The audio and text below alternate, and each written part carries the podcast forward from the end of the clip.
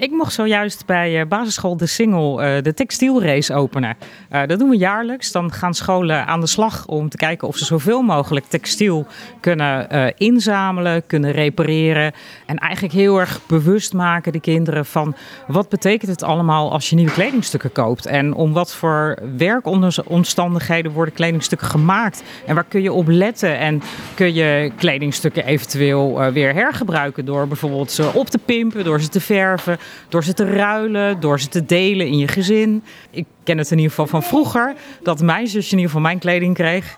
Maar we zien ook wel dat onder jongeren eigenlijk uh, alle vintage kleding hartstikke populair is. Want je bent namelijk ook uniek als je zo'n kledingstuk draagt in plaats van dat je de twaalf in een dozijn uh, kledingstukken koopt.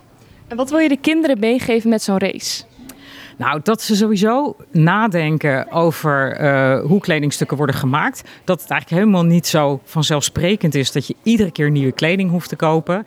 En er zit natuurlijk ook een stukje uh, uh, wedstrijd in. Want wie het meest inzamelt en wie de meeste punten verzamelt door reparatie, die kan een schoolreisje winnen naar Nemo. Ga je stiekem zelf naar de H&M of zien we jou straks in de kringloopwinkel? Nee, je ziet mij niet in de H&M. En ik ik ben zelf ook niet zo heel erg van de kringloopwinkel, maar ik heb wel afgelopen week een jurk geverfd. Dat ik dacht, daar zit een vlek op, die gaat er eigenlijk niet meer uit. Ik ga hem verven en uh, dat is goed gelukt. Welke kleur? Nou, hij was eerst een soort roze en nu is hij meer paars, donkerder paars geworden.